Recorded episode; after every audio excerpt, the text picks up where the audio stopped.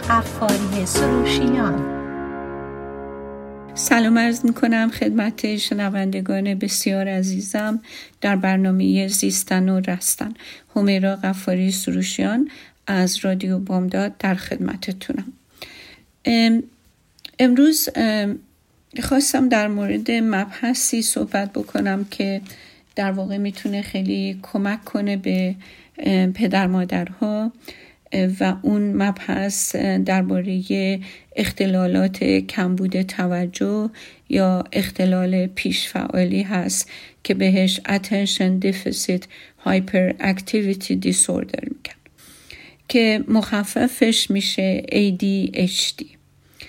این ناراحتی مجموعی از علائمی که شامل ناتوانی در توجه کردن و تمرکز کردن و به عبارتی ضعف تمرکزه و همینطور رفتارهای پیشبینی نشده، یعنی رفتارهای دفعتاً و بی فکر و تحرک و تحریک و فعالیت بیش از اندازه و غیر عادی در بچه.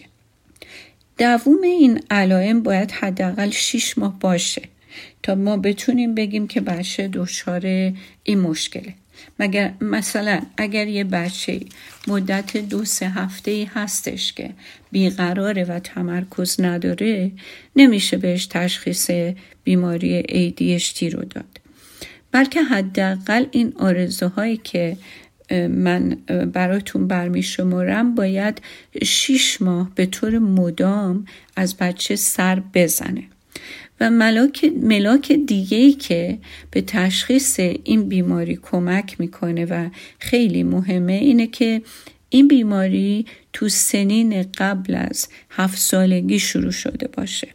معمولاً این بیماری تو پسر بچه ها خیلی زیادتره تا دختر بچه ها و این بچه ها معمولاً تو مدرسه و خونه به دلیل این آرزه مشکل آفرین هستن و حداقل 6 خصوصیت و ویژگی ازشون سر میزنه که تشخیص بیماری رو برای ما قطعی میکنه. یکیش بی‌توجهی مفرط و زیادی، مثلا در انجام کارهای مدرسه و فعالیت‌های دیگه از این بچه‌ها اشتباهات متعددی سر می‌زنه. دوم اینکه این بچه‌ها مشکل در توجه و دقت برای انجام یک کار بخصوص و یک فعالیت‌های بخصوصی که تو خونه یا مدرسه بهشون محول میشه دارن. سوم اینه که پدر و مادر یا معلم با این بچه‌ها حرف میزنن، به نظر میاد این بچه‌ها قادر به گوش کردن نیستن یا چیزی تو گوششون فرو نمیره. چهارم این که همیشه تکالیف مدرسه و یا کارهایی که به بچه محول شده نیمه تموم میمونه. پنجم این که از هر کاری که احتیاج به فکر کردن و دقت عمل داره بچه اجتناب میکنه و معمولاً هم وسایلی رو که برای انجام کاراش تو خونه یا مدرسه لازمه گم میکنه و خیلی آسون هم مسائل اطراف حواسش رو پرت میکنن. این بچه ها خیلی فراموشکارن و همونطور که گفتم اغلب وسایل شخصیشونو و وسایل کارشونو این ور و ور میذارن و یادشون نمیاد که کجا گم کردن. نوع پیشفعالشون نمیتونن توی کلاس سر جاشون آروم بگیرن، مثل بچه‌های دیگه نیستن، همش تکون میخورن، به وسایلشون ور میرن، با بغل دستیشون حرف میزنن، از جاشون بلند میشن، در نتیجه کاملا نظم کلاس رو به هم میریزن. در واقع از در و دیوار و میز تحریر بالا میرن و به زبون دیگه بیقرارن و سر جاشون بند نمیشن. آروم نمیتونن بازی کنن. یک فعالیت و کار رو تو سکوت و در آرامش نمیتونن انجام بدن.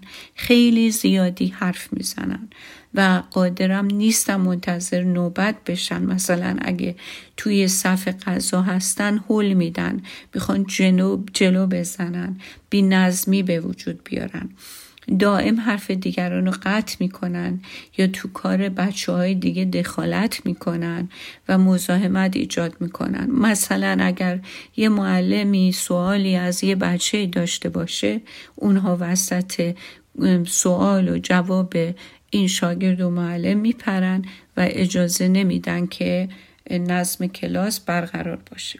البته باید ADHD رو با شیطنتی که خاص و اقتضای سنهای پایینه ما فرق بذاریم، یا اینکه اگر که یک چنانچه بی‌توجهی وجود داره ناشی از محیط نامناسب زندگی بچه هست، اون رو هم با بچه‌ای که ADHD داره فرق بذاریم. البته محیط نامناسب منظورم محیطیه در خانواده که غیر قابل پیش بینیه، بدون برنامه است و بدون سرپرستی پدر مادره، و این عدم سرپرستی باعث میشه که بچه تشویق نشه، انگیزه و کنجکاوی برای یادگیری در بچه به وجود نیومده باشه. حالا این بیماری رو به 3 گروه تقسیم کردن. یه گروه هستش که در واقع ADD، یعنی فقط بی‌توجهی و فقط بی‌دقتی، که اینها شر و شوری ندارن، شلوغ بازی ندارن، ولی به شدت دچار عدم توجه و تمرکز هستن و به آسونی حواسشون پرت میشه و خیلی فراموشکارن. مثلا اگر که یه ددلاینی وجود داشته باشه یا اینکه یه اپوینمنتی وجود داشته باشه، یه ساعتی باید تکالیفشون رو به معلم تحویل بدن، کاملا غافلن از این موضوع و مدیریت این موضوع. یعنی اصولا قادر نیستن در حد سن خودشون هیچ گونه مدیریتی تو زندگیشون اعمال کنن و همینطور این که تو زمان گم میشن. مثلا 1 ساعت نشستن و در حواس پرتی کامل، ولی فکر میکنن که فقط چند دقیقه بیشتر نگذشته، که این شرایط واقعا نورولوژیکاله، یعنی شرایط حسی عصبی هستش. تمام کل این مسائلی که الان خدمتتون برشمردم، ولی این نوع اول بود. حالا نوع دوم جنب و جوش پیش فعالیه که از حد عادی و نرمال خارجه و همطور غیر قابل کنترله. و سوم هم یه ترکیبی از نوع اول و دوم، یعنی هم بچه بی‌توجهه و هم حواس پرته، هم زمان گم کنه، هم خیلی پرشور و شر و غیر قابل کنترله. حالا ویژگی‌های مربوط به این عارضه اینه که بچه تحملش در مقابله با استرس و فشار خیلی کمه و خیلی خلق و خوی خشم‌آلودی داره. بسیار منفیه اگر چیزی مطابق میلش انجام نشه. دچار هیجان و بی‌ثباتی عاطفی هستش و همینطور حالا اینو میشه 2 گونه تعریف کرد، یا به دلیل پاسخی که بیرون بهش میده به دلیل این ناهنجاری‌های رفتاری که پاسخ منفیه، اعتماد به نفسش پایین میاد، یا اینکه چون که اعتماد به نفس پایینی داره یکی از ویژگی‌های این ADHD رو داراست. اونهایی که آزمایش‌های مختلفی کردن تو این گروه بچه‌هایی که ADHD دارن، دیدن که هم ضریب هوش پایین‌تری بچه‌ها دارن نسبت به گروه‌های معمولی، هم توشون بچه‌های خیلی باهوشی دیده میشه، ولی همشون از نظر درسی دچار مشکل و ناتوانی‌اند. بعد توی بررسی دیگه‌ای هم که انجام شده دیدن جنسیت بچه هم نقش زیادی داره، به طوری که 4 تا 9 برابر تو پسرها این آرزه بیشتر دیده میشه تا تو دخترها. ولی برآیند قطعی نیست، چون ممکنه گزارش‌هایی که از معلم‌ها جمع‌آوری میشه در واقع با تعصبات اونها توأم باشه با قضاوت پیش‌فرض‌ها و قضاوت‌هایی که مغرضانه هستن. حالا ببینیم دوره این بیماری تا کیه.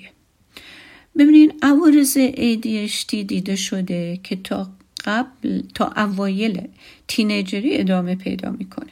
ولی تو خیلی از این بچه‌ها فعالیت بیش از اندازه کم کم با بالا رفتن سن تخفیف و تقلیل پیدا میکنه. ولی 70% از بچه‌هایی که ADHD دارن برای بقیه عمرشونم از عوارض بیقراری شدید و عدم توانایی در تمرکز و توجه در کارها و انجام کارهای بدون فکر و بی فکر بیشتر درشون دیده میشه و عدم توانایی در مقابله با استرس، یعنی ظرف استرسشون خیلی کوچیکه و با کوچکترین استرس بدخلق میشن و عصبانی، که این آرزه ها تا پایان عمرشون هم میشه که تجربه کنن. این عده که آرزه ها رو دارن حتی بعد از رسیدن به زمان تینیجری و بعدش هم همونطور که گفتم همه این آرزه ها باهاشون میمونه و معمولا اگر معالجه نشه با گفتار درمانی و دارو درمانی تو نوجوانی اینا به قدری بیقرارن که میتونن دست به کارهای خطرناک و غیر اجتماعی حتی بزنن و همینطور برای آروم کردن سیستم عصبیشون میتونن رو بیارن به ماریوانا و سایر مواد مخدر دیگه. حتی اگه تو سنین بالاتر هم این آرزه ها تخفیف پیدا بکنه، هنوز هم این آدم ها بیشتر از افراد معمولی توشون میزان طلاق و مشکلات شغلی و درگیری با الکل و مواد مخدر و تصادفات از هر نوع بیشتر دیده میشه و بیشتر تهدیدشون میکنه.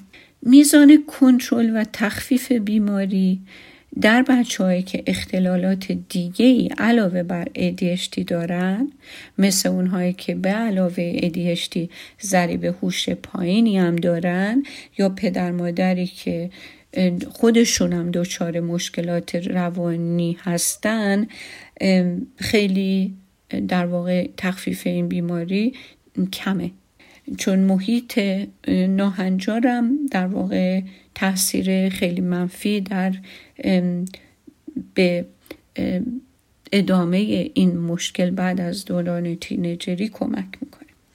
حالا ببینیم دلیل این آرزه و مشکل چیه.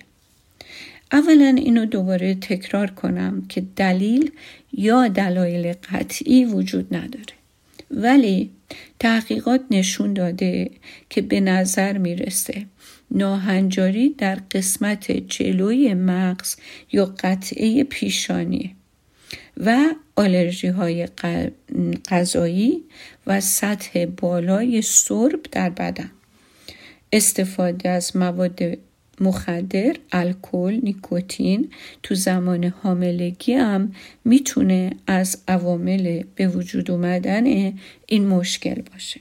هرچند که هیچ کدوم از این فاکتورها به طور قطعی ثابت نشده که در بروز ADHD دخالت داره، ولی اینطوری به نظر میاد که بیشتر این بچه‌ها جنبه ژنتیکی دخالت و نقش اصلی رو در واقع در این مورد ایفا میکنه.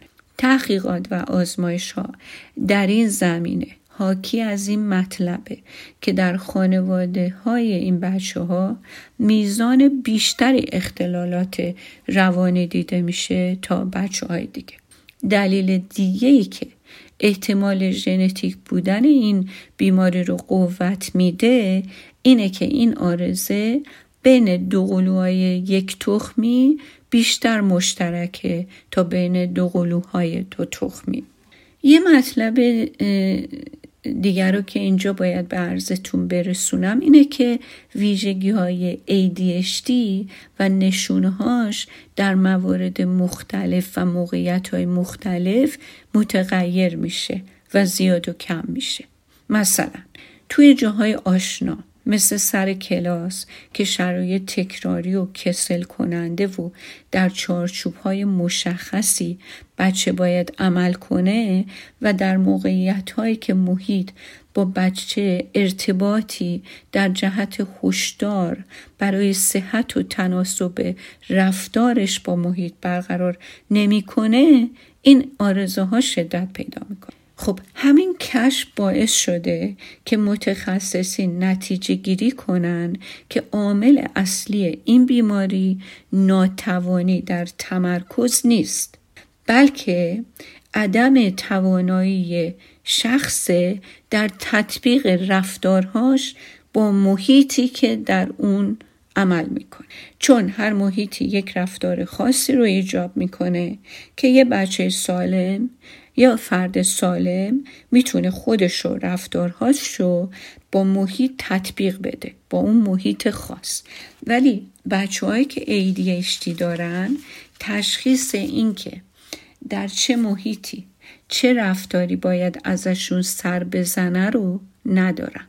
جالبه بدونین که افرادی که ADHD دارن مشکلشون اینه که توانایی این که فعالیت‌ها و رفتارهاشونو در یک لول و در یک میزانی متعادل نگه دارن و ندارن. یعنی از اون نقطه تعادل و توازن بیرونن. حالا من اجازه میخوام که بریم و برگردیم بعد به بقیه برنامه و اینکه راه‌های درمان به چگونه هستش و چه گزینه‌هایی وجود داره اشاره بکنم. با من باشین. متشکرم.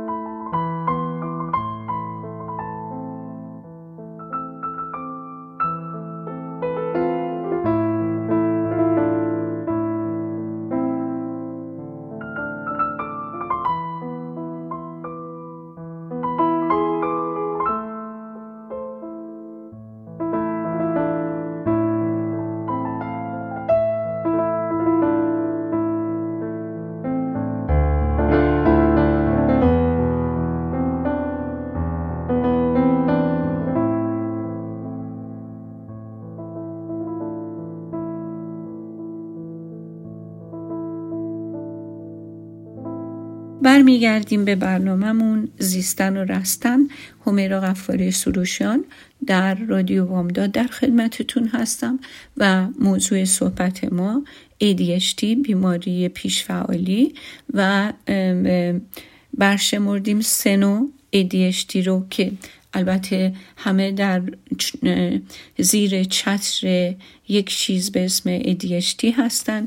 یکی ADD که فقط عدم توجه و تمرکزه، و بعد یک پیشفعالیه که ADHD و یک ترکیبی از ADD و ADHD که هم بی تمرکز و حواس پرت و هم خیلی پرجوش و خروش و پر از انرژی و مقاومت برای تطبیق با محیطی که درش در واقع قرار میگیره و ناسازگاری که عدم تطبیق و ناسازگاری که از این محیط براش به وجود میاد.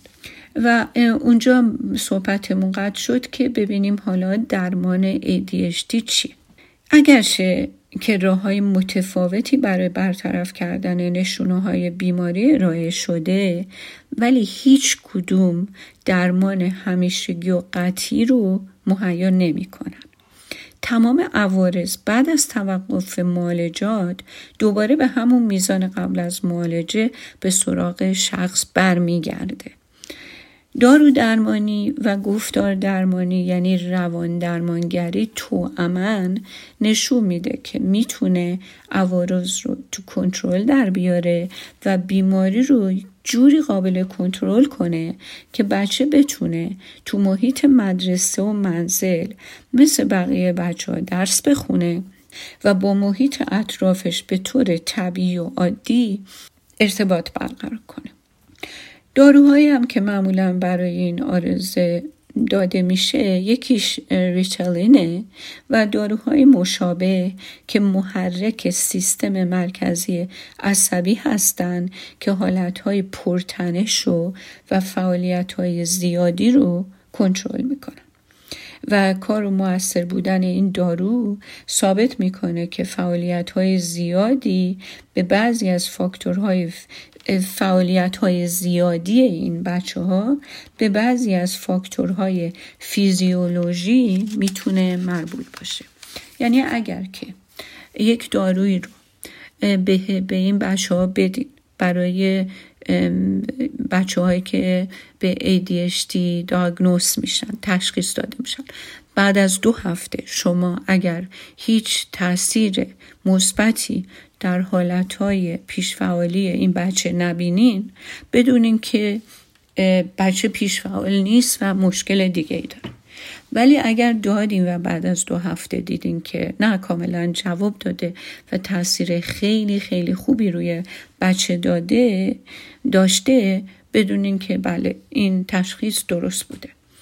حالا داروهای دیگه‌ای هم مثل داروهای ضد افسردگی دیده شده که اثرات مشابه و مثبتی داده و در مواقع تجویز میشه که داروهای محرک، همون در واقع ریتالین و داروهایی که در اون گروه هستن که داروهای محرک هستن، باعث عارضه‌های بد جنبی شده.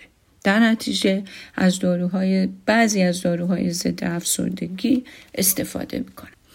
توی جلسات روان درمانی 2 شیوه که خیلی مؤثر واقع میشه، یکی رفتار درمانیه یعنی behavioral intervention behavioral therapy و یکی هم cognitive behavioral که یعنی ترکیبی از شناخت درمانی و رفتار درمانی. یعنی اینکه اول مسئله برای بچه شناخته بشه و بعد از اینکه شناخته و تشخیص داده شد، اون وقت رفتار مناسب ازش سر بزنه. این 2 روش هم اگر هم در محیط منزل و هم در مدرسه به کار گرفته بشه، نتایج خیلی خوبی داره. تو این روش ها از وسیله پاداش و تنبیه استفاده میشه و این پاداش ها برای بچه باید خیلی قابل لمس باشه. مثلا یک لیستی از فعالیت‌های روزانه و کارهایی که بچه باید انجام بده اگه پدر مادر تهیه کنن. بعد از اینکه بچه تک تک این فعالیت‌ها رو به موقع انجام داد، یه چکمارکی، یه علامتی روی این صفحه یا روی این بردی که درست کردن گذاشته بشه یا یه استیکری جلوی هر کدوم گذاشته بشه. بعد که بچه با موفقیت همه اینا رو در طی روز یا هفته جمع کرد، یه جایزه براش در نظر گرفته بشه، به بچه داده بشه. بچه به طور مثبت مورد تایید و تشویق قرار میگیره و انگیزه پیدا میکنه که برنامه کارهاشو طبق برنامه انجام بده. وقتی که پدر مادرها در درمان بچه نقش فعالی داشته باشن، برای بچه یک برنامه از پیش تعیین شده که به طور روزانه و با تداوم دنبال بشه در نظر بگیرن و اعمال کنن، کاملا میتونن در تعدیل رفتار بچه نقش بزرگی رو ایفا بکنن. من معذرت میخوام، امروز صدای خیلی بدی دارم، به شدت گرفته، اجازه بدین. خب در مورد استفاده از روش کاگنیتیو بیهیویرال، یعنی رفتار درمانی شناختی، بررسی ها نشون داده که این روش نه تنها در درمان ADHD خیلی موثره، بلکه به طور کلی در درمان خیلی از اختلالات روانی میتونه یکی از بهترین ها باشه. چون همونطور هم که قبلا به عرضتون رسوندم، هر عملی غلط یا درست که از ما سر میزنه ناشی از فکریه که از ذهن ما میگذره، که همون فکره که عامل بروز انگیزه و بعد عمل در ما میشه. حالا چه ما بچه باشیم چه بزرگسال. اگر که افکار اشتباه و غلط رو بتونیم جایگزین کنیم با افکار درست، تغییرات مثبتی میتونیم در رفتارمون به وجود بیاریم. حالا من اینجا میخوام فکرای درست و چند تاشو و در مقابلش، نقطه مقابلش، فکرای غلط رو با هم دیگه مقایسه کنم برای شما، تا شما یک در واقع دستخطی یا گایدلاینی داشته باشیم، ببینیم که منظور از فکر غلط رو جایگزین کن با فکر درست چه ویژگی داره. مثلا یک فکر درست میگه که من مسئول اون چی که میگم و اون چی کاری که انجام میدم هستم.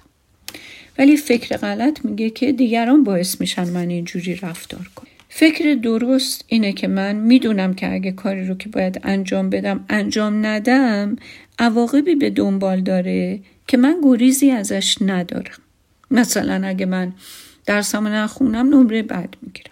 ولی افکار غلط اینه که من میگم نمیتونم چون نمیخوام این کار رو انجام بدم و کسی هم نمیتونه کاری بکنه.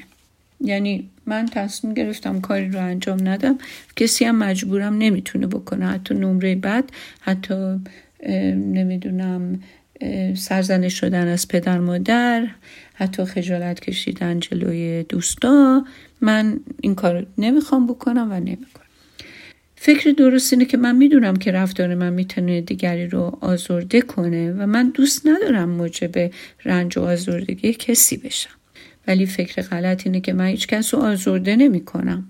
آدم ها فقط خیلی حساسن که آزرده میشن بدون هیچ، با هیچ و پوچ. فکر درست اینه که زندگی همش بازی و تفریح نیست. بعضی موقع آدم مجبور کارایی بکنه که حتی موجب کسالت و زحمته. ولی فکر غلط اینه که من از کارهای کسل کننده و سخت بیزارم، در نتیجه به هر قیمتی از اونا اجتناب خواهم کرد. فکر درست اینه که من نمیخوام موجب آزار کسی بشم. و فکر غلط اینه که من برام احساس دیگران اهمیتی نداره، زندگی همینه دیگه، یکی آزرده میشه یکی خوشحال میشه. فکر درست اینه که هر کسی باید طبق مقررات و ضوابط زندگی کنه و اون کارهایی رو که وظیفشه رو انجام بده. فکر غلط میگه من از ضوابط تو کارایی که انتظار میرزم سر بزنه متنفرم و هر وقت که بتونم از زیرش در میرم. فکر درست اینه که من میدونم جلب احترام و اعتماد کردن چیزیه که من باید کسبش کنم و به زمان احتیاج داره و من میتونم احترام و اعتماد دیگران رو با کار درست جلب کنم. فکر غلط میگه من هیچ کس رو باور ندارم، اعتمادم به هیچ کس ندارم و اهمیتی هم نداره برام که کسی بهم اطمینان داشته باشه یا نداشته باشه. فکر درست اینه که موقعیت در اثر کار سخت، برنامه ریزی دقیق و یادگیری از اشتباهات گذشته به دست میاد. من نباید انتظار زیاد در زمان خیلی کم داشته باشم و همینطور به خاطر اشتباهاتم در گذشته خودم رو سرزنش کنم. و فکر غلط چی میگه؟ میگه که وقتی من فکر میکنم چیزی اتفاق میفته باید اتفاق بیفته و اگر چیزی اتفاق نیفتاد به دلیل مزاحمت و دخالت دیگرانه و من کوشش و سعی خودم رو اونقدر که باید کردم.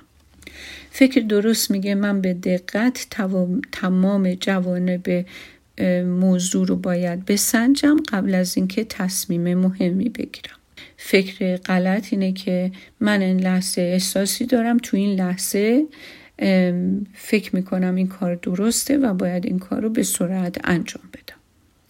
فکر درست اینه که من بگم ما همه اشتباه میکنیم، میتونیم از اشتباهامون یاد بگیریم. فکر غلط میگه که من هیچ وقت تا حالا اشتباه نکردم و همیشه نقطه نظرم از همه و بهتر و درست‌تر بوده، منتها کسی به حرفم بها نداده و گوش نکرده. فکر درست اینه که من قدم به قدم در جهت هدفی که دارم فکر میکنم تا اینکه شرایط رو برای آینده‌ای که میخوام داشته باشم مهیا کنم. فکر غلط میگه من هر کاری دلم بخواد میکنم و بعد اون کارایی که کردم بالاخره دیر زود من رو به هر چی میخوام میرسونه. فکر درست اینه که موفقیت احتیاج به کار و کوشش داره و مرحله به مرحله اتفاق میفته و نه یک باره. فکر غلط اینو میگه من در همه چی خوبم، احتیاج به زحمت اضافه کشیدن ندارم و به همه چی میخوام یک جا دست پیدا کنم، یعنی یا همه چی یا هیچی. فکر درست میگه انتقاد میتونه به من چیزی یاد بده، من اون چی رو که دیگری برای تحقیر و کوچیک کردن من میگه تا روحیم رو ضعیف کنه رو تشخیص میدم و به اون توجه نمی کنم و بهایی نمیدم. من از انتقادهای دوستایی که با من صدیق هستن و پدر مادرم در جهت بهتر کردن خودم استفاده میکنم. 14 که فکر میکنم نه هنوز چند تا دیگه داریم.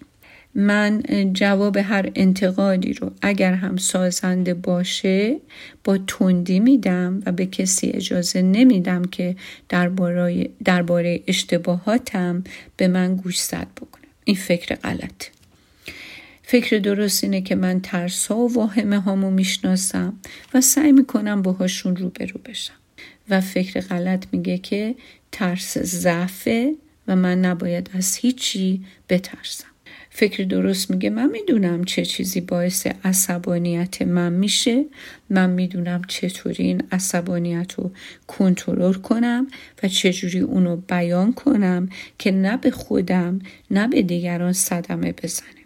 ضعف‌ها و توانایی خودم و دیگرانم میشناسم و با خودم و دیگران صبورانه و صادقانه رفتار میکنم. ولی فکر غلط میگه من وقتی چیزی رو بر وفق مرادم نیست باهاش روبرو میشم، از کوره در میرم و وقتی هم که عصبانی میشم دیگران میترسن و اون طوری که من میخوام جواب میدن و در واقع همه چی رو به نفع من تموم میکنن به خاطر اینه که من باشون عصبانی شدم و کنترلشون کردم و مجبورشون کردم.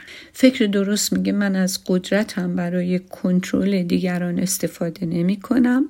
من قدرت رو از طریق کار و کوشش به دست میارم و اون قدرت رو به کار میگیرم تا به دیگران کمک کنم، نه اینکه کنترلشون کنم و حقشون رو ضایع کنم.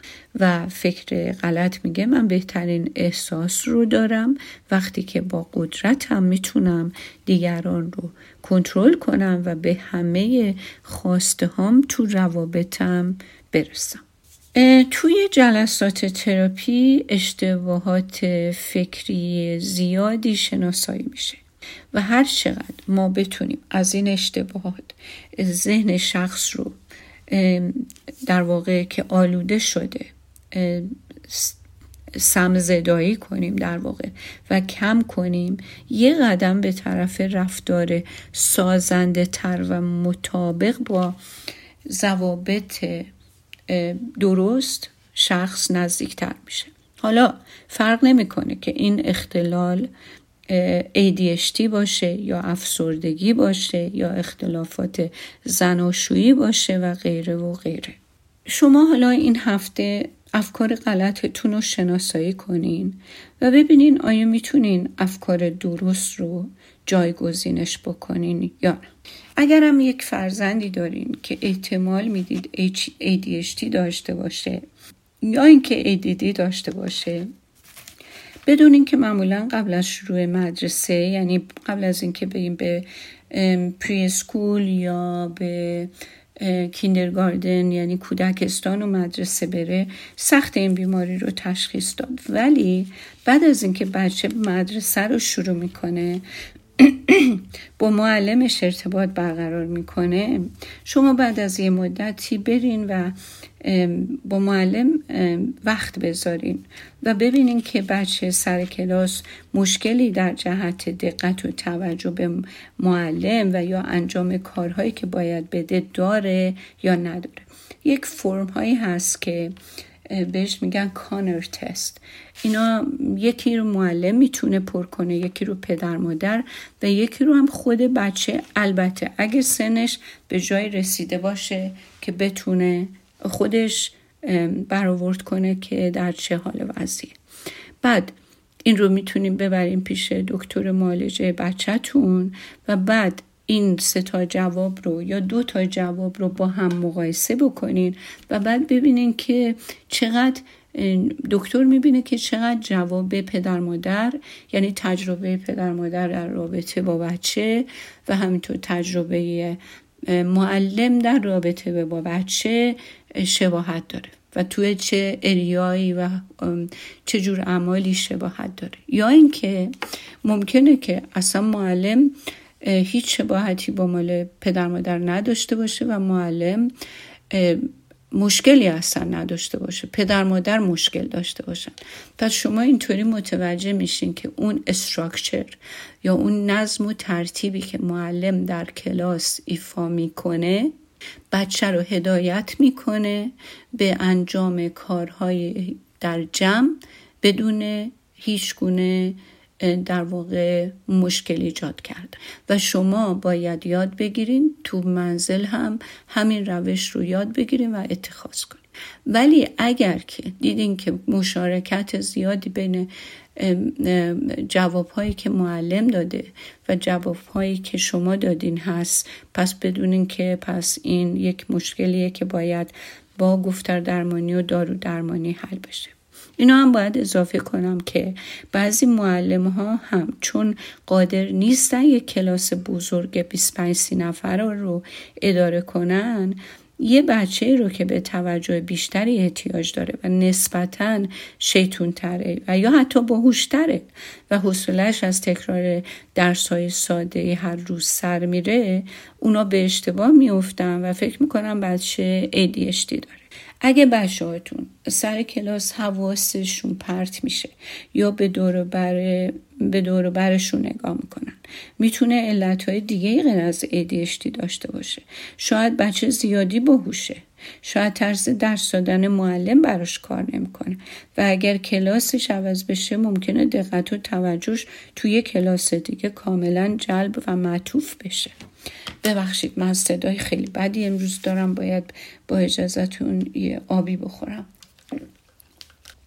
خلاصه به عنوان پدر مادر دقت زیادی به خرج بدین تا اگر عوامل دیگه‌ای باعث رفتار بچه هستش اونو خودتون بتونین شناسایی کنین و بذارین بچه بی جهت کارش به خوردن دارو نینجابه.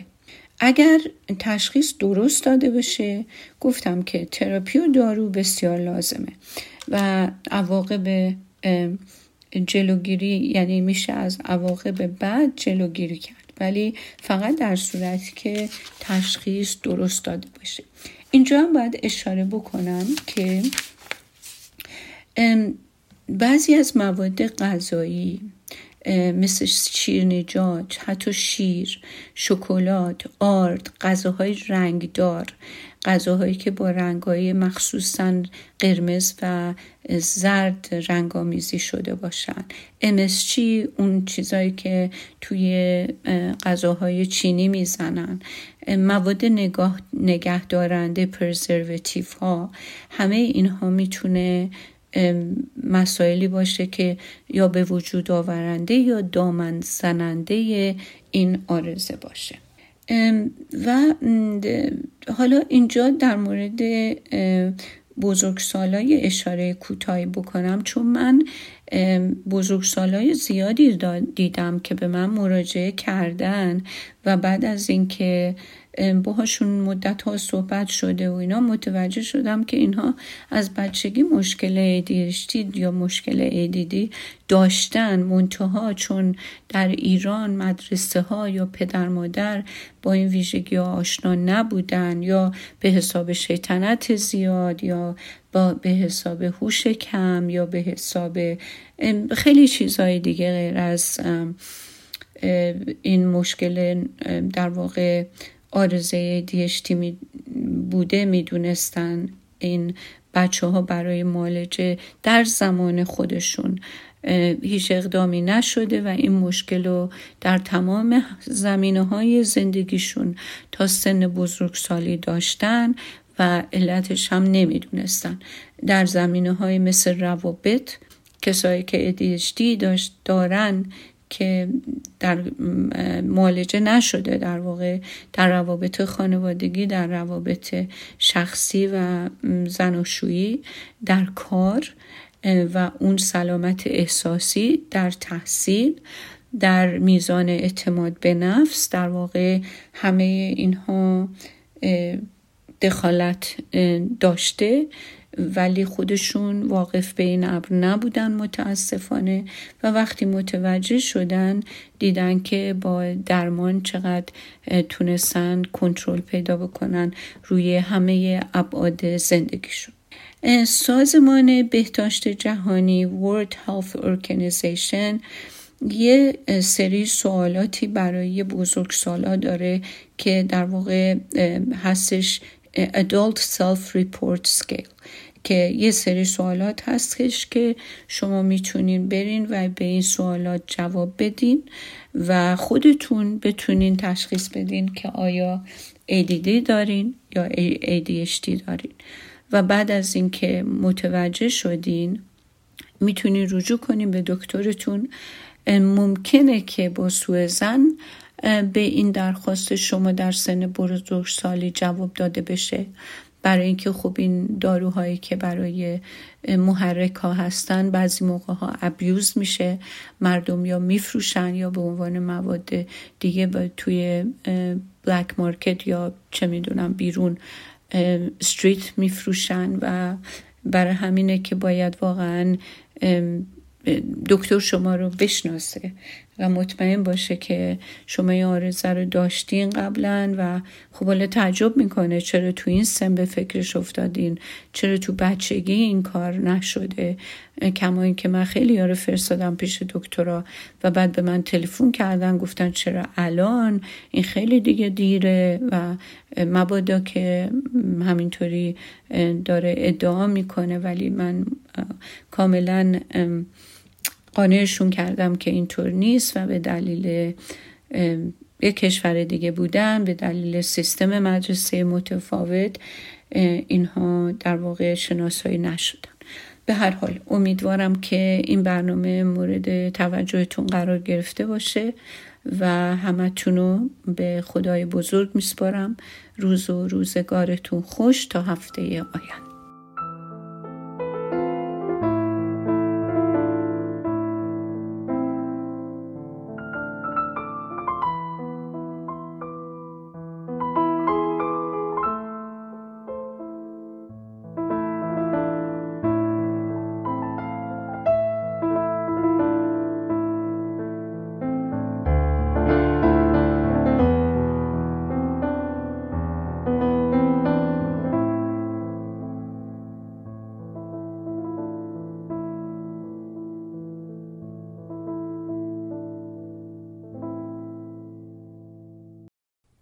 رادیو بامداد، صدای ما و شما با زبانی آشنا.